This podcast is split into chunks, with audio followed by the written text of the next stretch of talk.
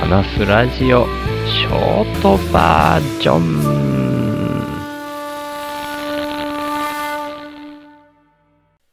何にも喋ることがないっていうのは、もしかしたら山ほど喋ることがある。喋ることがありすぎるっていうことと同じかもしんないな。いや、今そう思ったんですけどね。何にも喋ることがないって思って、こう収録できないみたいな話ってよく聞くんですよね。ポッドキャストをやってて。録音ボタンをなかなか押せない。特に間が空いちゃうと、久しぶりの収録とかをやっちゃうと、なかなか録音ボタンを押せない。ドキドキする。僕もそんなこと言ったことありますけど、それってやっぱりこの、さっき言った喋ることがないみたいなのとか、こんなこと喋ってもなーみたいな、その内容のしょぼさ、あとはグダグダになりそうな予感もまあ混ざるんですけど、内容がね、なんかこうしょぼいんじゃないかって思っちゃう。思っちゃうというか実際にしょぼくてもいいんですけど、しょぼいっていうことが原因なんじゃないかなと思って、でもそのしょぼいことであっても喋れるってなったら、山ほど喋ることあると思うんですよね。いや、自分がそうだから今そういう言っちゃってるだけじゃだけなんですけどね。人によるのかもしんないけど、僕この10分で喋るっていうのね、10分でなかなか収まりきらないぐらいに、一回録音を始めちゃうと、もう山ほど喋ることがあって、それでも今日も喋りきれなかったな、みたいな感じで終わる感じなんですよね。感じって今途中で2回言っちゃったけど。そんな、そんな、うん、クオリティ低くても喋るっていうのが意味あるんだろうなって思ってますね。今こうやって YouTube ライブ配信じゃなくて、なるべく毎日通常配信みたいなのをやろう。10分ベースでやろう。まあ10分にね、収まってないんですけどね。過去の2回やったっけもう。まあそれすらうろ覚えになってきてますけど。でね、だから最初にそういうクオリティを下げて、それでも喋れるみたいなのを言いたいのがですね、ちょっと前の僕のその YouTube ライブ配信の時の手法でも言ったと思うんですけど、栗原城の栗原さんが、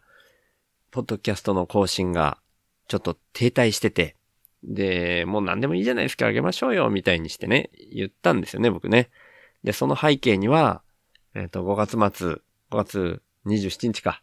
27日に、古典ラジオコミュニティで、3期の人が入ってくる前に、今のメンバーで、ゆるーく、もう最後になるラストオフ会をやりましょうよ、みたいなんで、そこで栗原さんと久しぶりに喋った。でね、その時に、もう、今年中に 1回はあげますよ、みたいに栗原さん言ってたんですけど、その場にね、僕もいて、でね、他のメンバー、誰がいたって正確には覚えてないですけど、シージャさん、シージャのテーブルトークのシージャさんもいて、で、シージャさんも、まあ私も、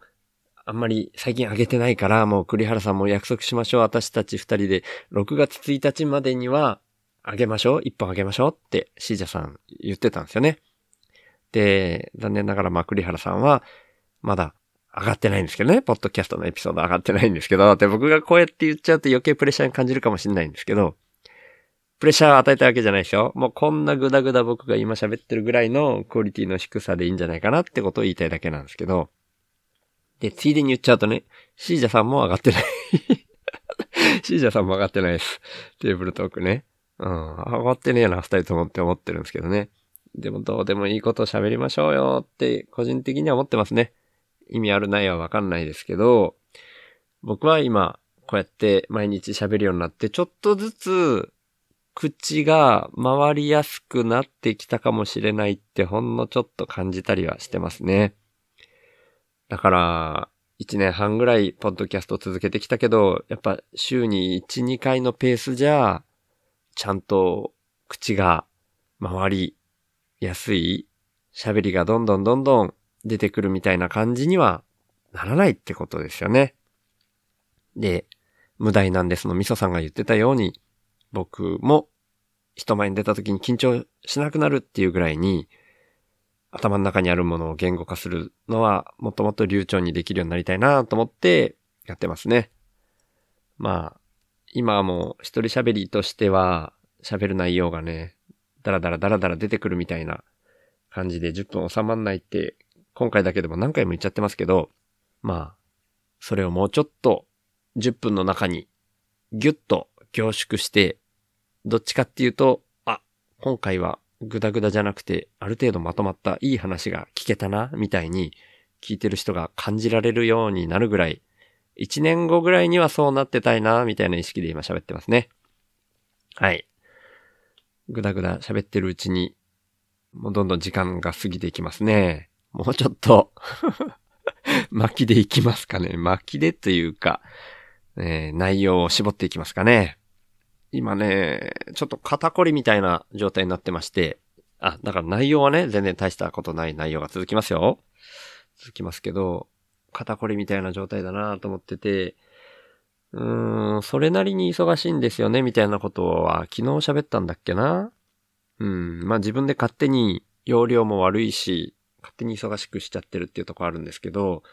で、コミュニティの人だったり、樋口塾の人だったりと触れ合う時間っていうのも大事にしてるんで、昨日の夜ね、寝るのが遅かったんですよ。で、それは えっと、樋口塾の人が多いのかな？樋口塾の人とか古典ラジオコミュニティの人、まあ、入り混じってますけど、うん、何人かでウミガメのスープをやったんですね、オンラインで。で、ウミガメのスープは、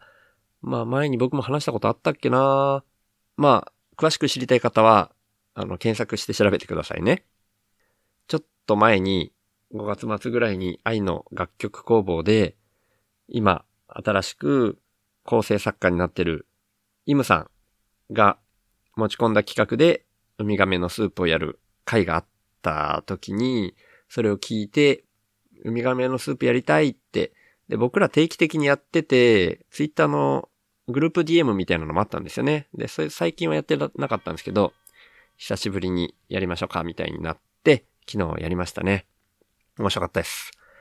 でね、そこで僕が作った問題を一つ今日は、うん、披露しようかなと思ってるんで、披露なんて大げさなもんじゃないんですけど、そのグループ DM で集まるメンバーでウミガメのスープやるときには、毎回、一応問題を持ち寄るみたいな形になってるんですよね。で、そこで僕、問題とか作るの苦手なんですけど、一応作って持っていったんですけど、僕ね、もう何もないところから想像力で問題作るっていうのがもうほぼほぼできなくて、毎回自分が経験したエピソードとかから、それを無理やり問題にしてるんですよね。で、自分が経験したエピソードも今回はできなくて、だからしょうがないからね、今回は、まだ長男がちっちゃかった頃のエピソード、長男のエピソードなんですけど、まあ長男と僕のやりとりでのエピソードみたいなのがあったので、それを今日は喋ろうかなと思ってるんですけど、問題としてどんな形になったかっていうと、いや、いいか。問題、問題としては、もう最後の方が問題になりましたみたいな感じで、まあそのエピソードがね、面白かったかなと思って、面白かったっていうか、子供が考える発想とか、大人はやっぱ固定観念みたいなのに縛られちゃってるなっていうのを感じさせるような内容だったので、その、もう僕と長男のやりとり自体をただただただ喋ろうかなと今日は思うんですけど、長男がね、公衆電話10円で使ったことはあったぐらいの時期だったんですよね。小学校4年生か5年生だったと思うんですけど、で、公衆電話って100円使えるって聞いてきたんですよ。10円使えることは知ってるわけですね。10円で1回かけられることは知ってるわけですよ、長男。で、公衆電話って100円使えるって聞いてきたので、僕が、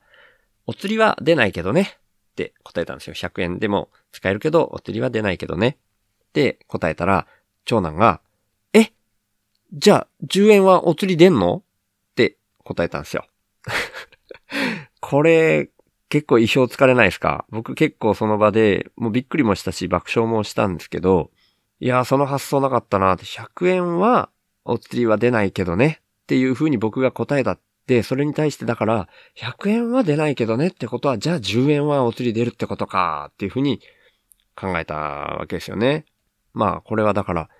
なんていうんですかね、子供の柔軟な発想みたいなものを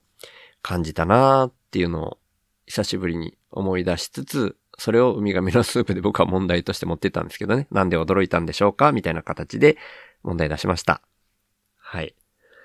なんで、まあ、そうですね。僕も前提を疑うみたいなところを大事にしてるんで、今はもう、しっかりしてきちゃって、長男もそういうことはないとは思いますけど、そのぐらい柔軟な発想っていうのを少しは意識して、そのぐらいの発想ができるようになりたいなーって、今、49歳の僕は思っています。はい。本当に今日、グダグダでしたね。内容がないっていうような話ですけど、まあそんなんでも成り立つっていうところを強調したい回っていうことにしときますね。ということで、今日はこんぐらいにしとこうと思うんですけど、まあ、毎回言ってるので、最後の方で言ってるような雰囲気のことを言おうと思うんですけど、主の話すラジオっていうのは、HSP っていう先天的にビビりな僕、シュウが、こんな風にしか生きられなくて、自分なりの社会課題への向き合い方を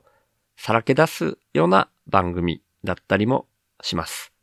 今日みたいなグダグダな話も多いですけど、それでも、まあそんな週が生きていくっていうのもありだよねって思っていただけるような方はですね、週報インプッターっていう名前で、スポンサーの権利の販売を始めました。1ヶ月に100円以上の定期購入の形式ですけど、週報インプッターになってくれた方は、初回は週報内で僕が宣伝させていただいた上で、公式サイト内に掲載します。加えて、1ヶ月に数回程度ですが、番組の最後にラジオネームの読み上げをさせていただきます。そんな週報インプッターの入り口は概要欄にありますので、もし本当に心から購入したいっていうふうに思われる方がいらっしゃいましたら、ぜひよろしくお願いします。いつも聞いてくださってる方、今日初めて来てくださった方、本当に感謝してます。ありがとうございます。ではまた。